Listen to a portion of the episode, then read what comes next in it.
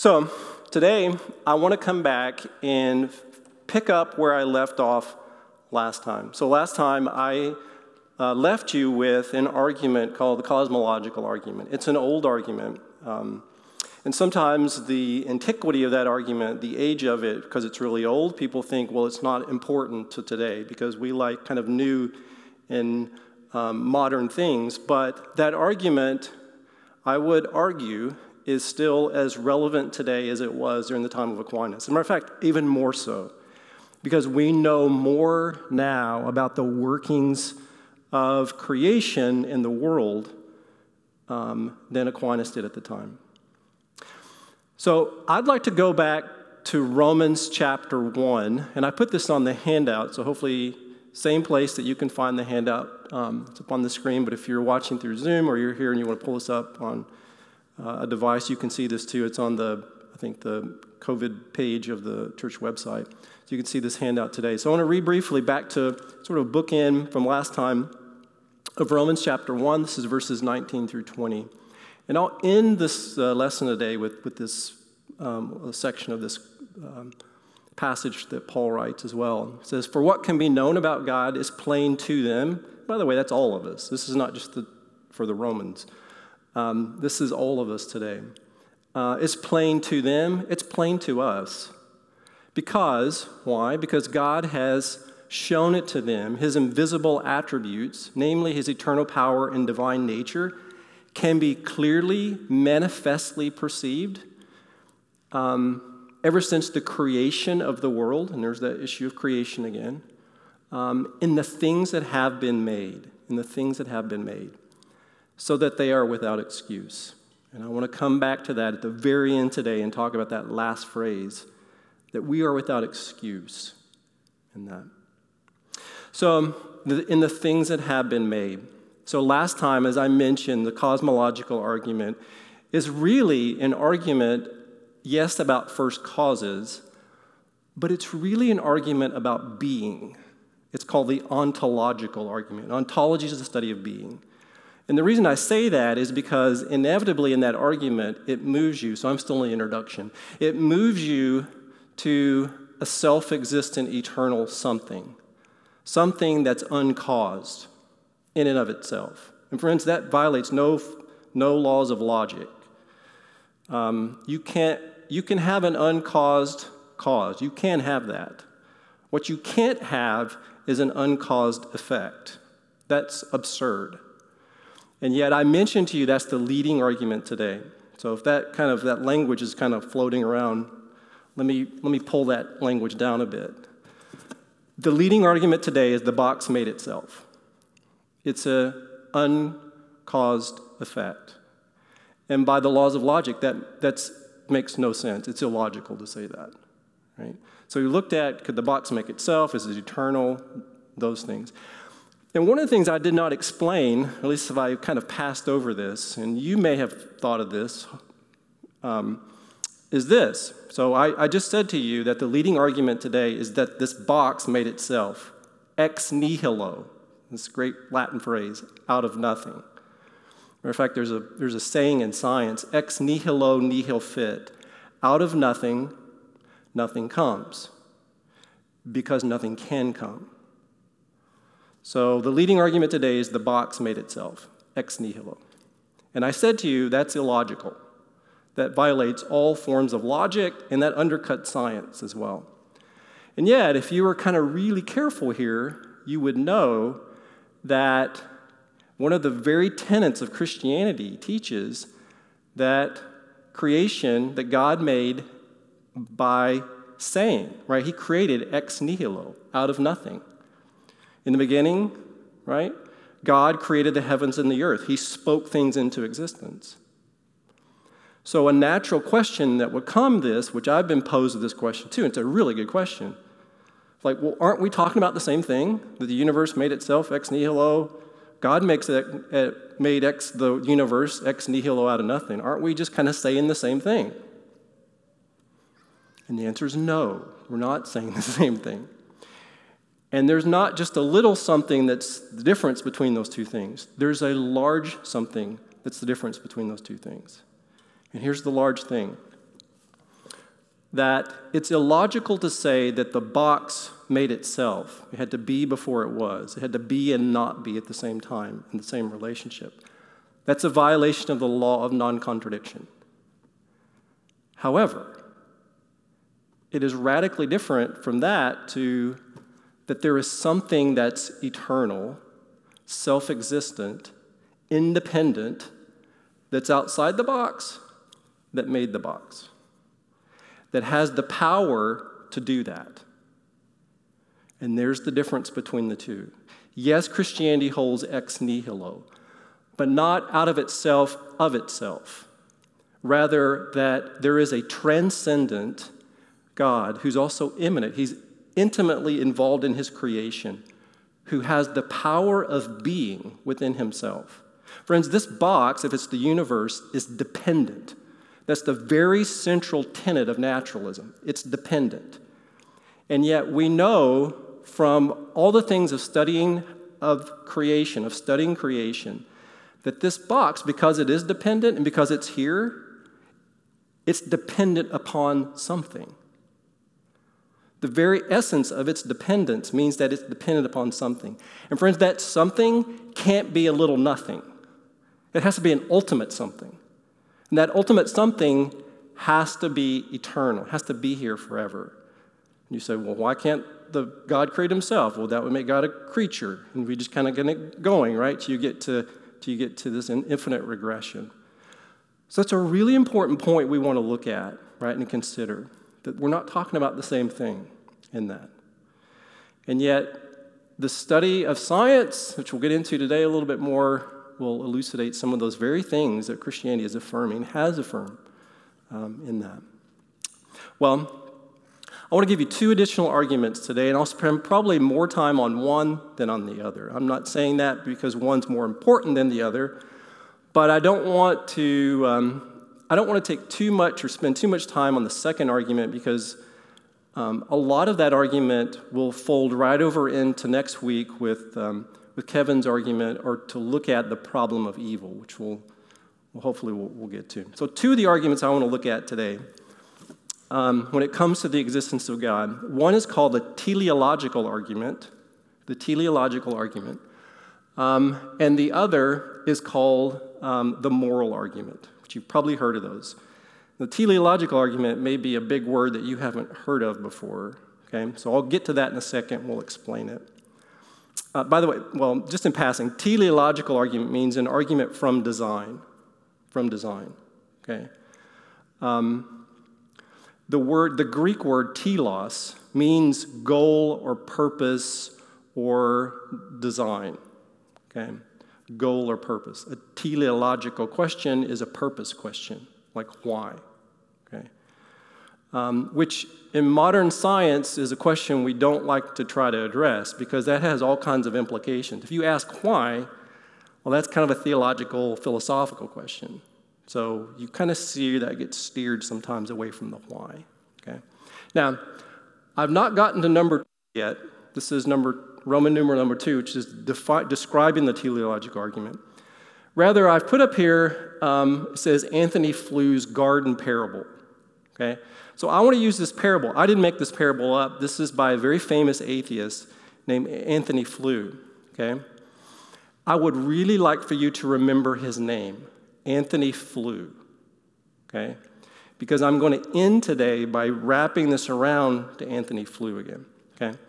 Some of you, has anybody ever heard of Antony Flew? Did you raise your hand? One. All right. Awesome. You get, I get to introduce you to, to this particular atheist.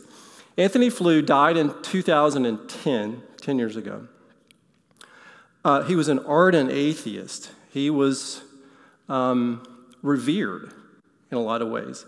V- brilliant man. Um, and Antony Flew devised this little parable uh, to describe atheism, okay?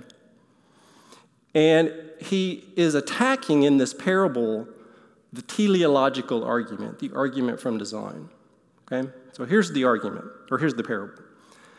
So it's a little mind, ex- little thought experiment. So pretend as though, think through this, there are two explorers, okay? And they're trudging through a very dense jungle. It's got vines and everything. They're having to hack their way through. And eventually, they come out into an opening. And in the middle of this dense jungle is a beautiful, manicured garden with flowers of all kinds, everything arranged in a particular way. Um, and the t- there are two explorers, and the two explorers see this garden in the midst of all this chaos.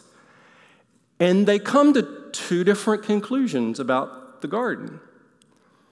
One of the explorers says, There must be a gardener. Like, if you to have this kind of design and beauty, this kind of intention and purpose, telos, there has to be a gardener to this. The other explorer is a, is a skeptic, and he says, um, you know, okay, it, we're, in a, we're in a clearing, but that's a big leap to say there's a gardener here. Why couldn't this just happen naturally? We have the interworking of vines that seems to be present design. Why can't the fact that the garden um, just be here and it just be here by chance, non, non-intentional? And so they, both of the explorers see this and come to two different conclusions. So they have a, an, an, idea. And they said, okay, if there is a, and the skeptic plays along with this, if there is a gardener, let's see if we can catch the gardener. Okay? So um, one of the first things they do is they put up a fence around the perimeter of the garden. They make the fence electrified, they make an electric fence to try to catch the gardener. They put out bloodhounds that roam around the perimeter of the garden. Uh, and they take turns on watch to see if they can catch the gardener. Nights go by, days go by, more nights. And eventually the two explorers come back together again. And they talk through what they've discovered or what they haven't discovered. And the person who's the believer that there's a gardener is still asserting his belief. And he says, well, the gardener must be elusive, like the bloodhounds can't pick him up. Um, he must be immaterial. He must be invisible. He doesn't give off a scent. Um, he has all these characteristics. There's the gardener's here because the garden is here, um, but he just doesn't have all these qualities that we have. And the skeptic says this. He says, Well, what about our first assertion that there is a gardener? And you're saying that this gardener is invisible, he's elusive, he is, doesn't give off any scent.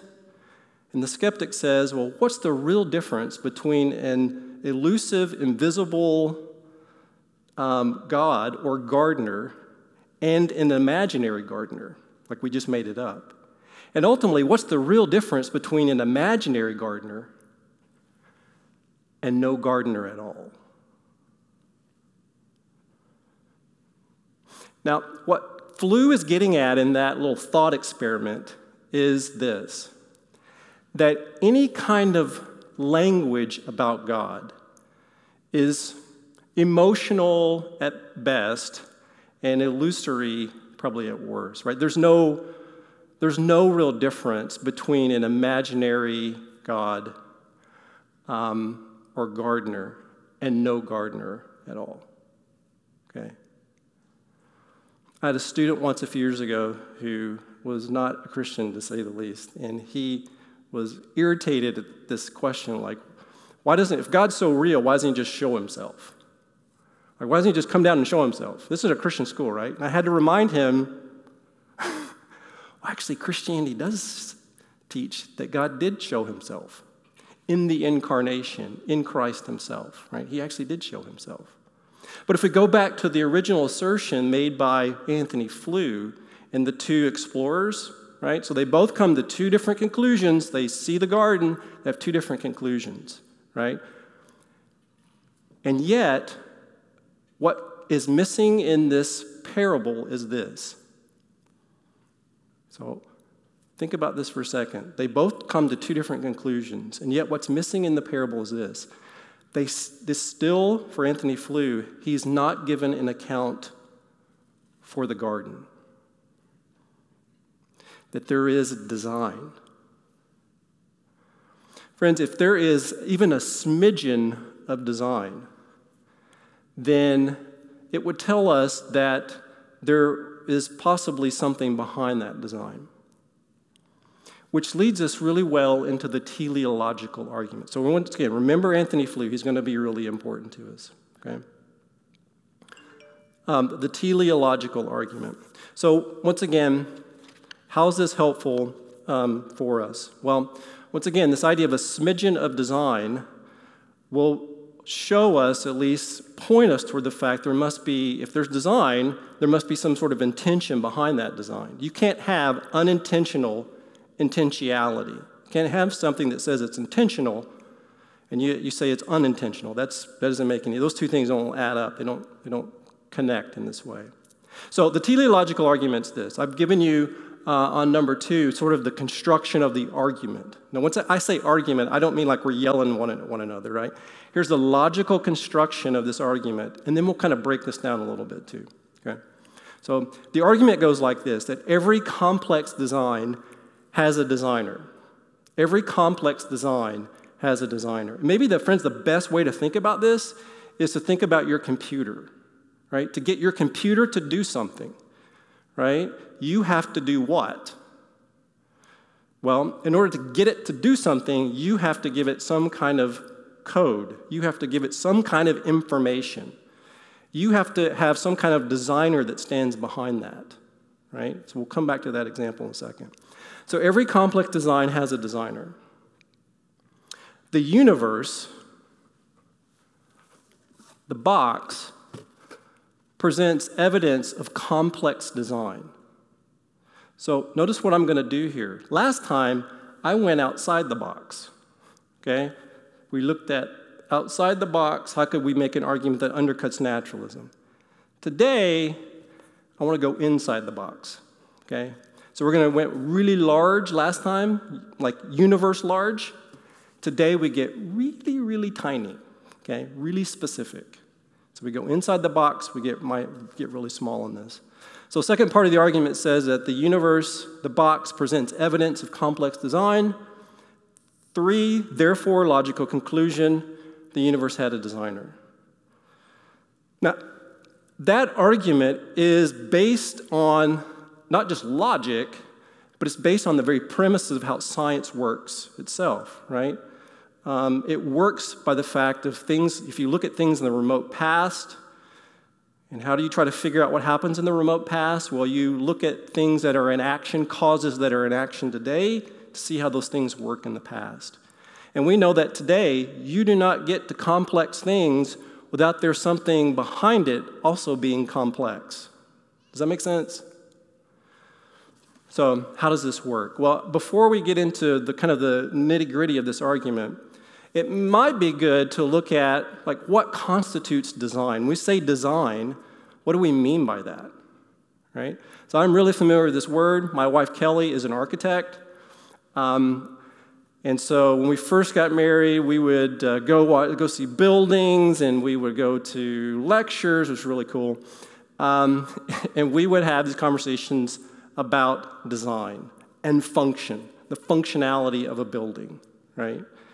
Um, and design is, is a particularly interesting concept and word here. So there's actually some tests that we can run on what we mean by design. So let me run through these tests really quick, okay? Uh, one is this one test to see if there's design is to determine whether that design is simple or is it complex? Is it simple or is it complex? Okay, I'll give you an example of this in a second. Uh, number two, second test.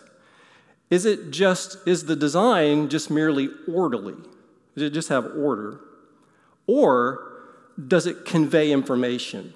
And that's really important, right? So you can be out in the desert on a sand dune and the winds hit the sand dunes just right, and it makes these beautiful little curves. Well, that's order, but that's not communicating any kind of information, right? That would be different if you took a stick and went up to the sand dune and wrote, I love you in the sand, which we've all done this, right? I love you. Now that communicates some kind of information, right? So one's orderly, one conveys information. We want to have a test to see if we can determine the difference. And then number three, does the design have purpose? And that's really important. Like, what does it do? So I've given you a couple of silly, I don't know if they're silly, but I've given you a couple of examples on this. So one of them um, is the um, 10 digits, right? Zero through nine, okay? Um, so let's say that Guy um, is taking a trip. I give him a little piece of paper with my phone number on it because he's going to call me when he gets back to XNA, and I'm going to, I'm going to come and pick him up. And in turn, he gives me his phone number. We're, we're not very technical. We write it down on a piece of paper. I put it in our phone. Um, and so when Guy goes on his trip, he comes back. Guy, ah, I lost the piece of paper. Well, I know there's 10 digits in Chris's phone number and zero through nine, so I'll just call him up. So, Guy puts in his phone zero, one, two, three, four, five, six, seven, eight, nine, and he gets the PDD. Uh, this number is no longer connected. Uh, this number doesn't exist.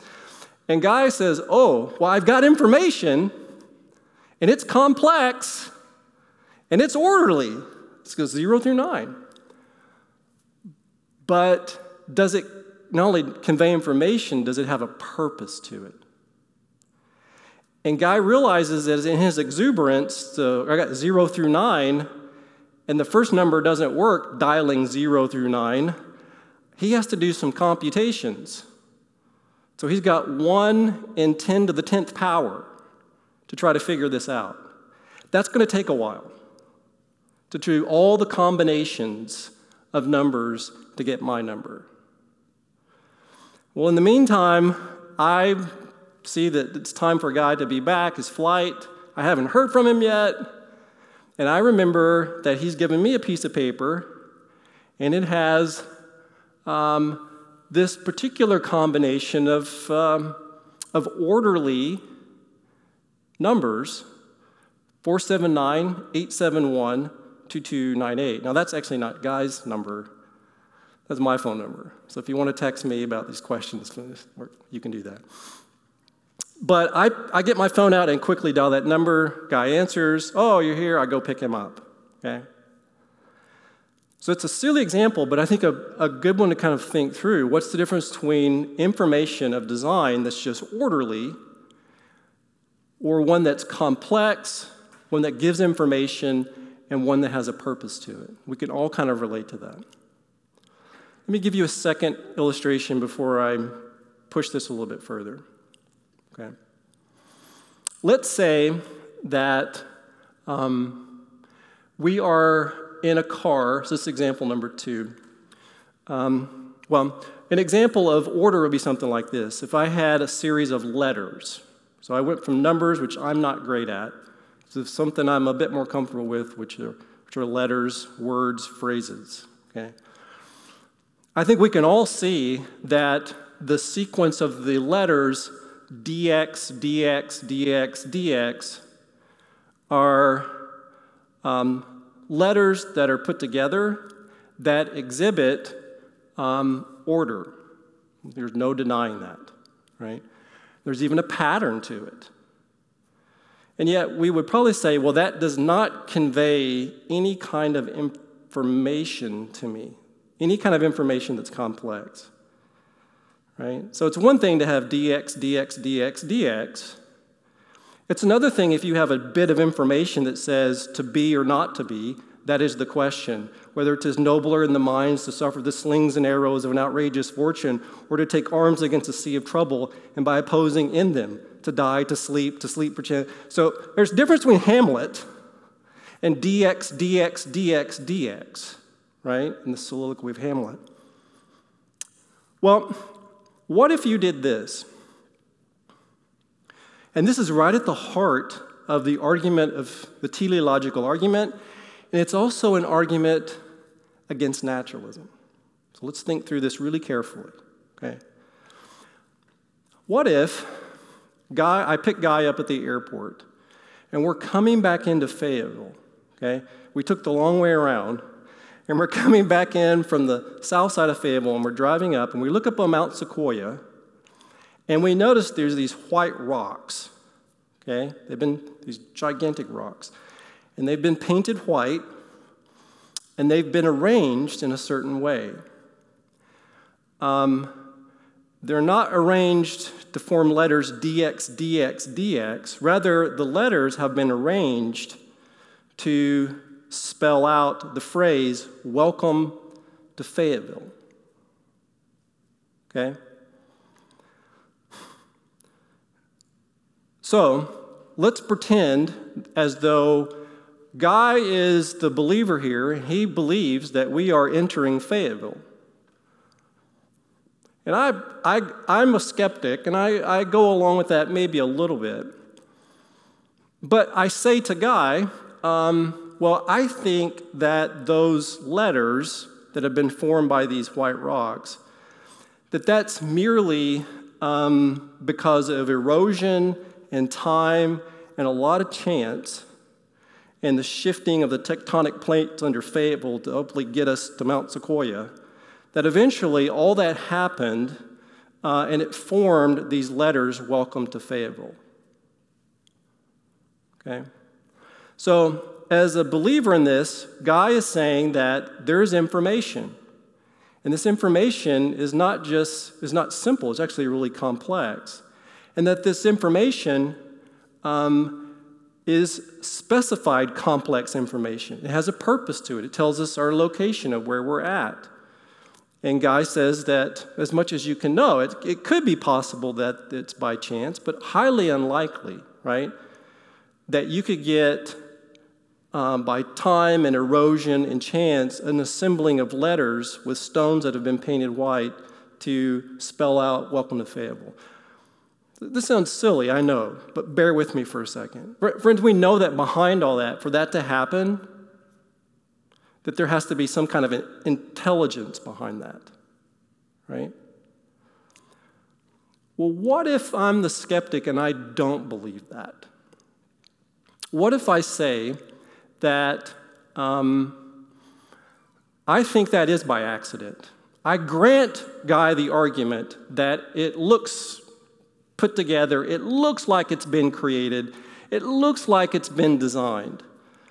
But it's just sheer chance and luck, and a lot of time and a lot of erosion and some the frost settling and moving the rocks. It's just so happened to put it there. Okay? And I don't believe that. This is the view of the skeptic today. I don't believe that's so. And yet, I accept the premise that we are entering Fayetteville. Well, I've got a big problem on my hands. And I've got a really big problem on my hands if I'm a naturalist. Okay? Here's the problem. Hang with me for just a second on this, all right? Here's my problem if I'm a naturalist I'm assuming that non purposeful things are communicating to me a message of purpose.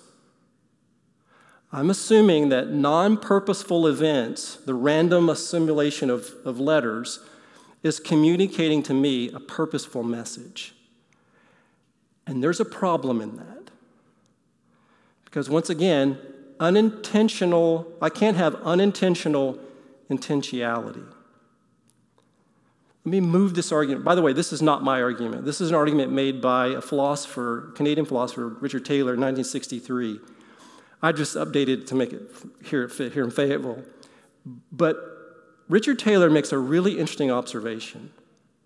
And he says this about naturalism. If you take those ideas of the rocks and apply it to the fact of our sense organs, our brains, naturalism says that our brains, our sense organs, were developed by sheer random, unintentional uh, chance meetings and uh, of, of things that are, are working in the universe. In other words, our, we have evolutionary brains that are here by no purpose, no design, totally unintentional. Our brains are. And yet, our brains tell us, our sense organs tell us, and communicate to us what the real world is like out there. And Taylor says just as it's as equally nonsensical for me as a skeptic to say that those letters were randomly made, welcome to Fayetteville, and yet I trust the message, welcome to Fayetteville, that we're really in Fayetteville, so too we have a problem because we have a brain that's, according to evolutionary biologists, that is non purposeful. It's very complex, but it's non purposeful. There's no reason for it. And yet we are to trust it. It's telling us true information. And those two things undercut one another. Let me put it to you another way. If we can't trust our evolutionary brains way in the past to be accurate about the world, why in the world, no pun intended, would we be trustful of our evolutionary brains now to tell us true and right information about the world? Are you trekking with me? So, just as nonsensical it is to drive into Fayetteville, look up and says, Welcome to Fayetteville, and assume that's by erosion, time, chance, matter, and then it to tell us complex information, that makes about as much sense. It makes no sense, but it makes as much sense for the naturalist to say our brains are wired by evolutionary forces that are unguided and undirected. It's Darwinian language, right? Unguided and undirected. There's no purpose behind there's no telos behind this. And yet our unguided and undirected brains, well, they give us right and true information about the world. We can trust it. Can't trust it in the past, but we can trust it now. That makes no sense whatsoever. And Taylor, in this analogy, I think, uh, pits a formidable argument against the idea of naturalism on the very basis of the way that we think about the world. It gets that kind of granular, it gets that kind of level. We're not just talking now about abstract things, uncaused causes. This pulls us right into the way that we actually think about information and that we view the world. And I dare say, if we're in our right minds, that we don't sit back and question whether that we are thinking about things rightly. I, I mentioned to you the very first lesson. Dr. Mohler said that we, we, we need the world needs thinking Christians thinking Christianly. The, the, the very notion here is the issue of thinking. That we, in made in God's image, are creatures who have the capacity to think about thinking, which is that little mind experiment I just had you do, to think about thinking. So, are these organs, these sense organs that we have, are they just sheer randomness? And if they are, why should you trust them?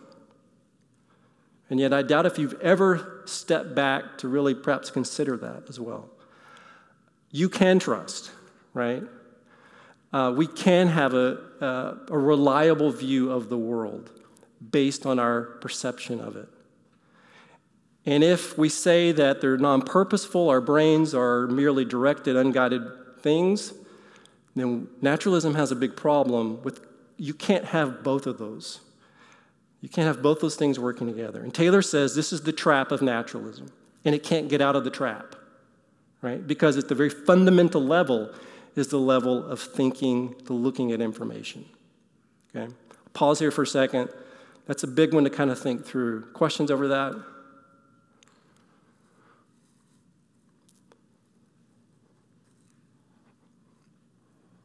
All right, let me give you one that perhaps we can think about. And I've got to be really careful here. Let me give you another example of an argument that I think, and it's actually not an argument, I'll give you a scientific fact. It's one of the, it's one of the premier discoveries in late 20th century biology.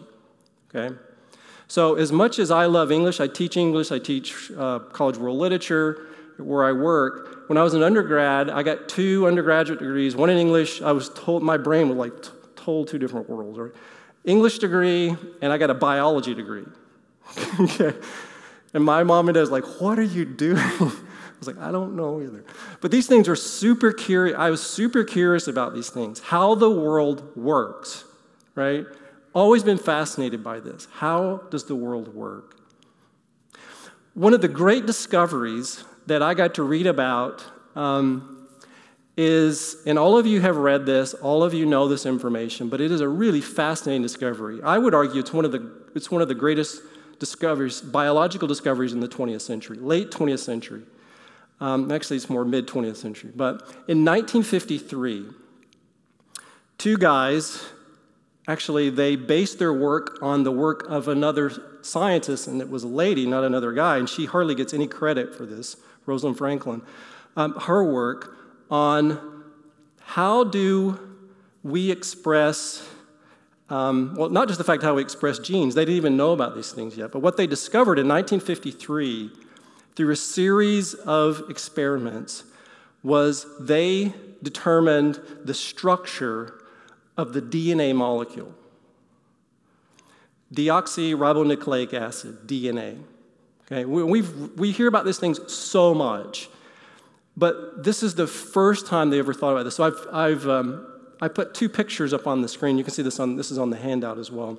So this is Watson and Crick. By the way, Crick's a really interesting guy. Uh, he died, um, I think, 2004.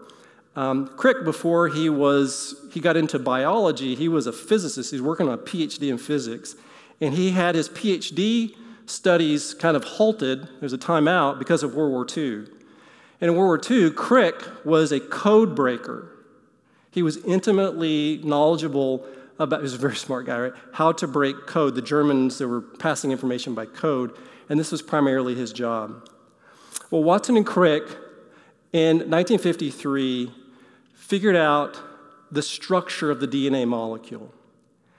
And they had a hard time at first figuring out what this thing looked like. And if you think about it, it's, it's, it's, a double helix. It's made up of two strands, and it's kind of like a winding staircase. It's a, kind of a good way to picture that, right? It twists on itself, right? So I've got kind of the silly, I couldn't find anything this morning that would work well, but if I got two strands and it kind of twists upon itself, right?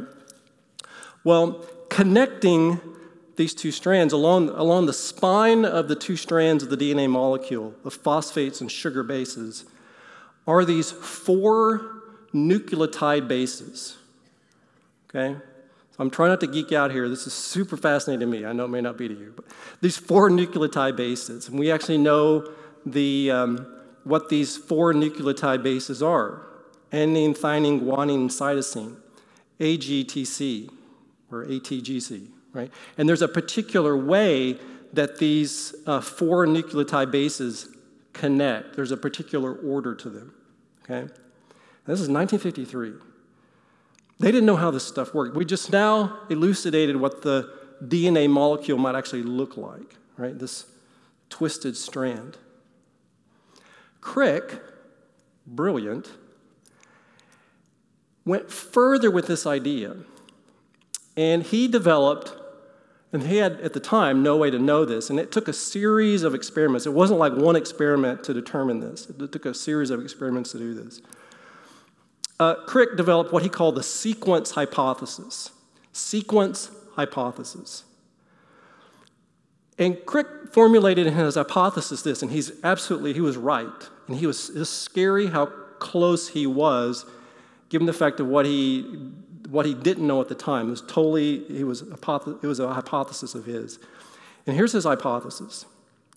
He says that these four base pairs, ATGC, these four base pairs, will they convey um, information. And they convey information that build these very important molecules in our body called proteins.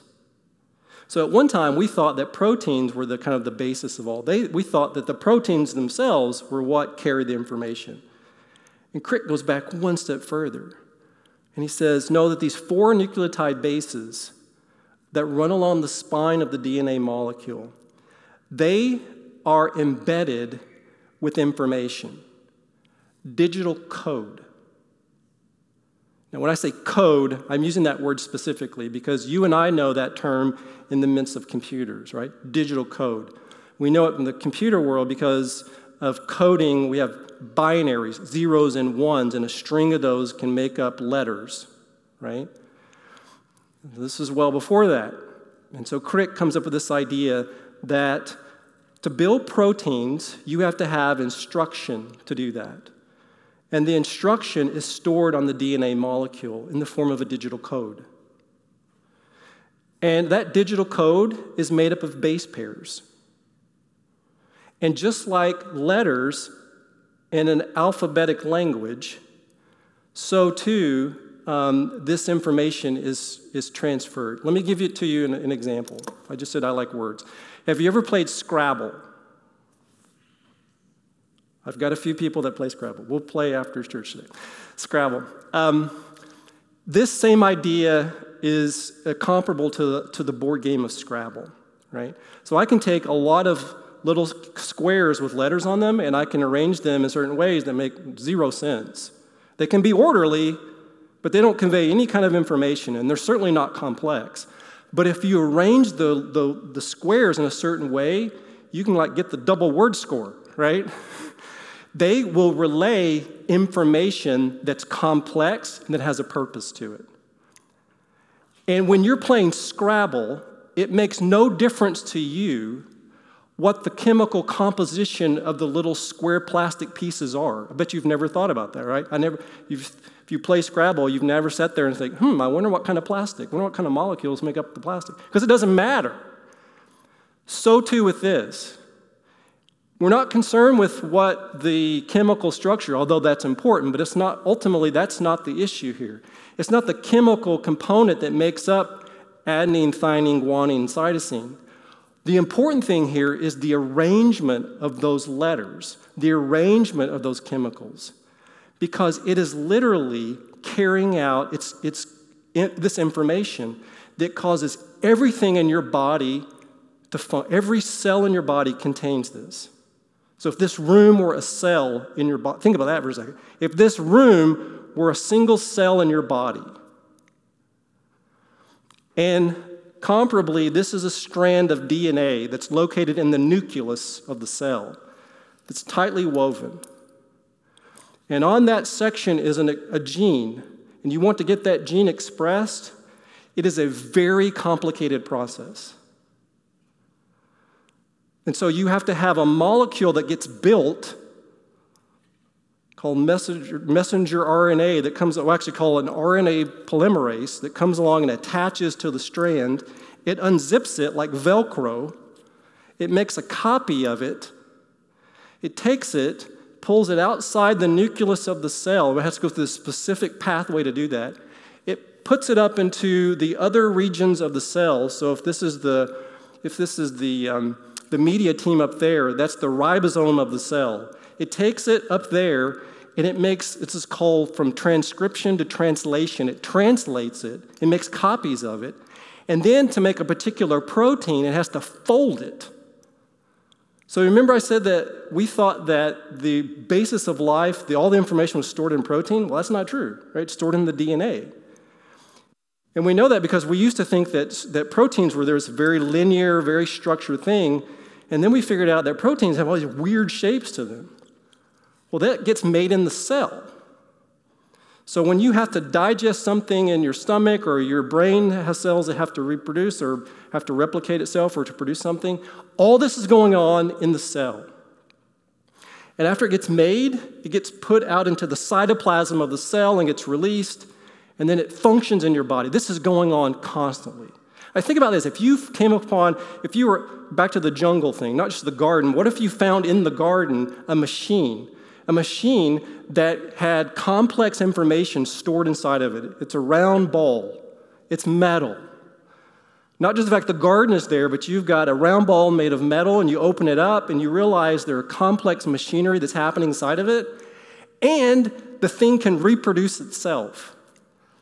Would you naturally assume that that was non purposeful? I don't think so. You would think that that was designed by purpose. Matter of fact, I use the word design, it has a purpose to it. And yet, that's exactly what's going on in the cell. The closest thing, and if I give you another analogy to this, is the closest thing that we have, there's a, there's a company, Boeing, there's a company in Seattle, Washington, the state of Seattle. Um, the, the Boeing company makes the big airplanes, and they have a, they have a program called a CAD CAM system C A D C A M, CAD CAM. So I said my wife's an architect, she uses CAD design. Computer assisted design, and the M stands for manufacturing, computer assisted design. That technology that we see Boeing use is the same kind of technology that we see going on in the cell. So, Boeing, they have an engineer that sits down behind a computer using CAD CAM, and he'll write a program that that computer will um, recognize in that system of CAD. It will go down a wire, gets translated down a wire into the manufacturing part of their company, and that information, that digital information, gets codified literally when it gets translated into the language that, the, that a robot, a robotic arm can use to put rivets onto the wing of an airplane. That's the same kind of system that we see going on inside the cell right now. Okay? It's the same kind of process. Even the most minute, simple forms of life, bacteria, this complex machinery is getting carried out. Okay? Well, what's the big deal? So I'll stop here geeking out on this for a second. What's the big deal? Well, the big deal is this that the cell's information system is like a processing system, right? And yes, it's very similar to CAD CAM technology that Boeing uses. But there's one difference between what Boeing does with CAD CAM and what the cell does in your body, and constantly. For you to survive, it's constantly doing this. There's one big difference. And the big difference is that cell's information, its processing system, not only produces the machinery, the protein machinery within your body for you to live, but it reproduces itself. So here's the big question by the way, this is called the mystery of the DNA molecule, and it is quite mysterious if you're looking at this from a naturalistic perspective. By the way, it's not a mystery. The mystery is not the structure of the DNA. Watson and Crick elucidated that structure in 1953. We know what it looks like. It's not even the mystery of where that information is stored. We know where it's stored. It's stored on the spine of the DNA molecule. It's not even a mystery about what the information does. We know what it does. It produces all the machinery, the protein parts to make your body function. We know what it does. Guess what the big mystery is with the DNA? You guess? Where did this information, complex digital code, a manuscript, an instruction booklet, where did that come from? And you can't get the answer to that question by simply appealing to time and erosion. We have complex, specified complex information that has purpose and that gives meaning. And you have to have, it's kind of this chicken and egg thing, right? You have to have DNA to make the protein. You have to have protein to make the DNA. Well, which came first? And this is the head scratcher in modern, in modern science today. It's the, it's the head scratcher of information. Where does this information come from? So that's a pretty important question, right? Because we know, standing back behind it all, that information, that kind of complex information, always has to have a designer behind it. Uh, Bill Gates said this he said um, that DNA, now I'm not appealing to Bill Gates as my final authority, but it is interesting quote that he makes, okay? Bill Gates said this about DNA. He said, DNA is like a software program, only much more complex than anything that we've ever devised. So, friends, how do you build software? How do they do it at Microsoft? Well, once again, it's not by wind and erosion. You build it by programmers, you build it by an intelligence. And once again, wherever we find complex, purposeful information, I'm not talking about random, I'm not even talking about orderly, I'm talking about complex, specified information. We always, always, always assume and can trace it back to a mind and to an intelligence, not a material process.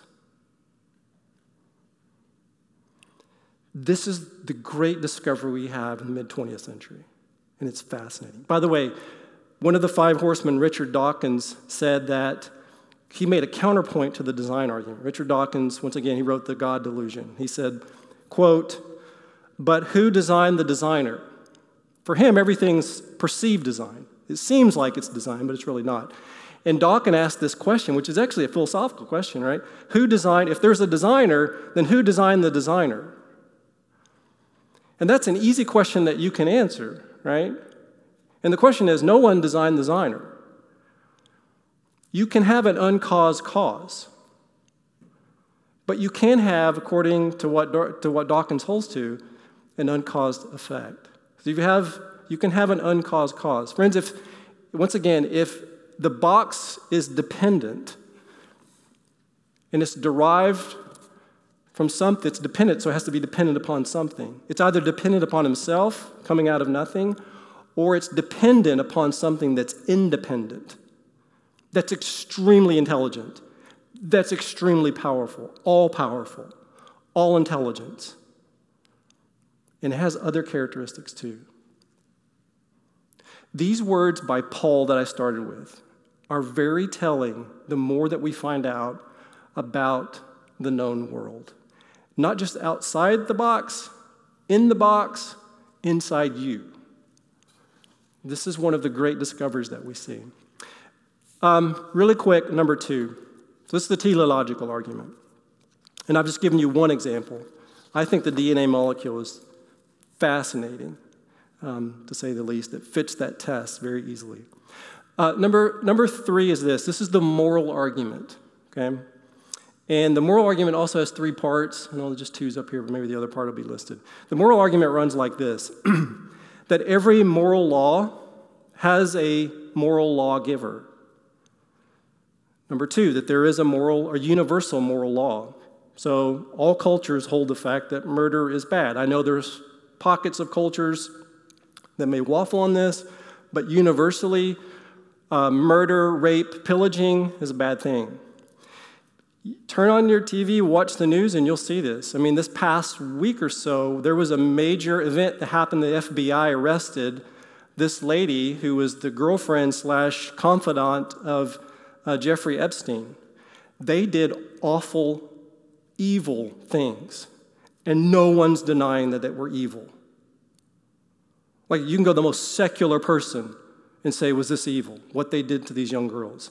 And they're like, Yes, this was evil. And that poses a question what's the basis of that? Right? So there is a universal moral law that's in all of us. And number three, therefore, there must be a universal moral lawgiver. I like the way Ravi Zacharias reframes this. Ravi is a very known, was a very known uh, Christian apologist who actually died recently. If you've never experienced Ravi, you should go online and watch some of his videos. So I totally stole this from Ravi. But here's how Ravi was asked this once by um, someone in this, he would take questions, and someone who's an atheist, a naturalist, asked him this question about the problem, which is what Kevin's going to pick up next week, of the problem of evil. And Ravi said this He says, Okay, you're going to assert that there's evil. What Jeffrey Epstein did and his girlfriend was horrific. I know we run to Hitler and the Holocaust, that's equally horrific, but sometimes 8 million people being murdered is a hard number to get your mind around. Pulling that down into contemporary culture um, may be an easier way to think about this. And he says, Ravi says this. He says, number one, he said, when one asserts that there's such a thing as evil, if you say there's a problem of evil, then you must assume that there's something that's good. Number two, when you assume such a thing as good, you must assume that there's an ob- objective moral law to distinguish between what's good and what's evil. If you don't, if you say you deny that, then evil and good are just preferences. It will always fall back into that. It's just your preference. So if my preference is to pick a gun up and shoot Kevin, that's my preference. So that's good. Well, you wouldn't think that, and most certainly Kevin would not think that. Right? So if you're saying there's a good and an evil, you're having a standard to judge that. And it's universal. Number three, Ravi says that when you assume a moral law, you must posit a moral lawgiver, which is the source of the moral law. So I'll run through that argument really quick. Ravi says this when one asserts that there's such a thing as evil, then you are assuming there's such a thing as good. And when you assume good, you're assuming an objective moral law to make a distinction between good and evil. And when you assume a moral law, you always assume a moral lawgiver. Friends, just the same way with information, if it's complex and specified, you always assume a designer. Same argument. If you are saying something is bad and evil, then you are assuming that there's the antithesis to it as well. I mentioned to you, I had a student who graduated, he didn't graduate, but I had him for a few years, up through the 11th grade, who was raised in a Christian school, Christian home, went to church every Sunday. He was an ardent atheist and naturalist. And he was, this kid was brilliant, loved this kid, and he would, he would pin you to the wall. I've seen him do it with some people, some other instructors. Um, and yet, this student had this, I mentioned, this really strong sense of justice. And I was always pressing him on that, that point. Like, where did that idea of justice come from? Because by assuming justice, you're assuming that something is evil and bad. And if you're assuming that, aren't you also having a standard to judge that evil by? So I have to say this before we leave this argument. Um, naturalism today, one of the chief proponents of atheism and naturalism is a guy by the name of Sam Harris, who is a, star, is a staunch atheist. And he's arguing today that the ex, we can give a scientific explanation for the moral law. And he says that it's really easy. It's just, the, it's just your brain state. If it's you're in a happy brain state, then that's essentially your moral law. But even that argument's a bit ridiculous because it still goes back to your preferential treatment, right? It's back to personal preference. And second of all, how do you measure brain state, well being? I mean, how do you ultimately quantify that? So, this is where even the, they're going to give a counter argument to that, right? So, naturalism, once again, before I leave this argument, because I don't want to take too much of it because I want to let Kevin kind of handle this one as well. But I will go back to this same art, this argument connects back with, the, with that example of um, looking up on the side of Mount Sequoyah and saying, Welcome to Fayetteville. And I said, as a naturalist, you can't have it both ways. You can't say your brain's by, your, your sense organs is by sheer chance and purpose, and then say that your brain's telling you reliable information. That doesn't work. Same thing here. You can't have it both ways. You can't say something is evil, and then they're saying there's no such thing as evil and good. The only way that you kind of solve that if you're a naturalist is that it becomes preferential.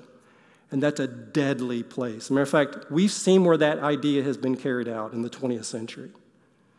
When morals become relative and truth becomes relative, um, it's, it's a bloody idea. And we've seen more people die from that idea than any other. It's pretty scary in that. Last thing, and we'll be done. I mentioned to you that um, I can talk all day on this, right? But eventually, if you're thinking really carefully about this, how do we get from Aristotle's God, the God of philosophy, because I've talked a lot about an uncaused cause, an unmoved mover, an intelligent designer, but those are really abstract things. Like, how do you get from that to the God of the scriptures? Like, what's the, what's the transition? And Sam's going to help us in that by looking at the reliability of the scriptures. And Kevin's going to help us with that by looking at the miracle of the resurrection. By the way, if, if, if there is a God, and I've made an argument that there is, I know I'm preaching to the choir here. um, then not only are miracles poss- uh, plausible, but they're actually possible. So uh, you don't have to work from that miracle backward. You work from the fact of God exists forward in that. It makes it pretty easy. So here's my summation argument, and then I'm going to make a case for why, how do we move from God of philosophy to God of the Bible, the scriptures. And I've listed it this way. So here's my overview of the last four weeks that there is a beginner. And that beginner cannot have a cause of himself. He's self existent, he's not dependent upon anything. It was my cosmological argument. Um, and that this, this being is outside of time and space. Science tells us that everything, even time and space itself, had a beginning. And yet we know that we're here. Something had to be eternal and outside of time and space. That, that self existent, eternal something has to have great power, ultimate power, the power of being. The fact that you have being and you're here bespeaks, and you're dependent, bespeaks the fact there's something that's external, that's transcendent, that has ultimate power of being, and He can never not be. God can't exist and not exist, He's eternal. Number four, that He's highly creative. And that fits right over into the design argument as well. The fact that you see this beautiful creation, this is, we see this in the psalmist. The psalmist says this that the heavens declare, speaks the glory of God. Right? Paul goes back into the, the things that have been made that we see. So we have a beginner, we have a designer who cares about his creation. God is not just transcendent, as the deists would hold, he's immanent. He's involved in his creation, he's intimately involved in his creation. So Christianity has always held that, those two things. Um, that he's supremely intelligent, the intelligence behind it all. To have a program, you have to have a mind. And that mind is all encompassing. Number, uh, you have to have a beginner, designer, you have a moral lawgiver. Number seven, they must have absolute authority. He's the standard. And he's the standard because he ultimately is this transcendent standard of truth. This is part and parcel of his character. All truth, remember Augustine, all truth is God's truth. All truth goes back to him. That was that transcendental argument that I made. Is this beginning to sound familiar to you? We've got, we've got a self existent eternal something that didn't have a beginning, that's the standard of all laws and morals, it's the standard of truth, supremely intelligent. And yet, how do we get from that description to the God of the Bible? Here's how we do it. Because the God of philosophy is abstract. He's kind of this ethereal thing that floats. You hear people, I've heard people say this, right? The universe will help you if you do the right thing. Well, the universe is not going to help you because the universe can't help you.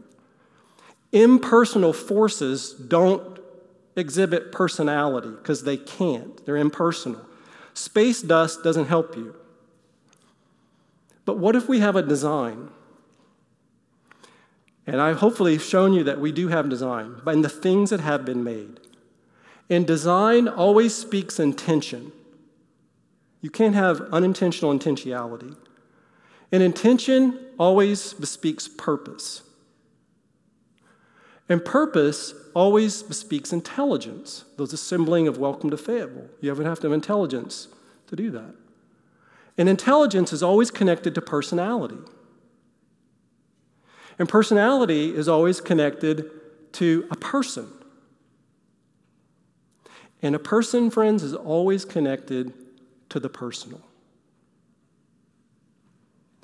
And with that argument, we land right onto the pages of sacred scripture a personal God. So I'll leave you with this two things. One, Paul says that in the creation, this is the God exhibits his power in the things that have been made. And in verse 20 of Romans 1, verse 20 says, Paul says, So they are without excuse. Friends, in our culture today, we love talking about the universe and impersonal forces. We do not like, in general, to talk about a personal God. And the reason is, is because a personal God will hold us personally accountable. A personal God will always hold us personally accountable. He has supreme authority.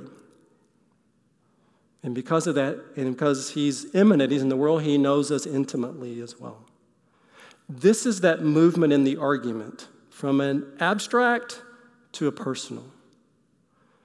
This is the incarnation. Jesus is not an abstraction, he comes in the flesh. In the beginning was the Word, and the Word was with God, and the Word was, he comes in the flesh. Ultimately, if you trace out that, that argument that, that John's making in the prologue of John, the Gospel of John, he goes eternity past, and he moves to the present, and he moves to a person. This would have been a misnomer for the Greeks. Everything's an abstraction. Last thing, I mentioned to you Antony Flew. I said, remember that name. Ardent atheist, he gave us the, the garden parable. He died in 2010. In 2004, Antony Flew changed his mind. And this was a bombshell in the intellectual world. They didn't know what to do with this. And he gave a reason. He wrote a book. You can actually find the, the PDF of this book online. You ought to go and read it. It's fascinating read. But he wrote a book in 2007. Um, and the, um, the title of the book is There is a God, subtitle, How the World's Most Notorious Atheist Changed His Mind. Antony Flew moved from his ardent atheism. He was the poster child of the atheist of the 20th century, and he moves to theism. Now, he does not convert to Christianity. His version of God is more of the deistic form of God. That God is transcendent, He made everything, but He's not actively involved. So he never converted to Christianity, but he did convert to theism. Why did he do that? Well, if you read his book, he outlines this really clearly. And basically, it's this the arguments that I've given you today, at least in part, like the DNA and all these other things, bespeak of an intelligence that's well beyond any capacity that we have. And Antony Flew was brilliant. He was smart enough to know that if you have a smidgen of design and information, that did not arise by itself, it came from something. And Antony Flew changed his mind. It's Fascinating. Friends, next week, we've looked at this argument the existence of God, his characteristics, who he is, and how we can move that argument to look at the fact that it's not an abstract God, but a God that's actually, the characteristics is exactly line with the God of the scriptures. And yet, Christianity is faced with sometimes referred to as the Achilles heel question of Christianity, the Achilles heel problem. And the Achilles heel problem is this what about the problem of evil? If God is perfect, why is his handiwork seemingly so imperfect? Somehow, sometimes that's how that is framed. God's perfect, why is his handiwork so imperfect? Why do really bad things happen? And why would God allow those things to happen? That's a formidable question.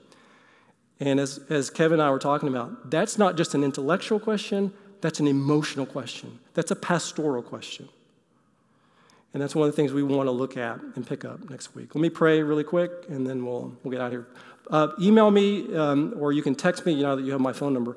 Um, text me a question, be happy to, to address that this week. I know I haven't given a lot of time to that.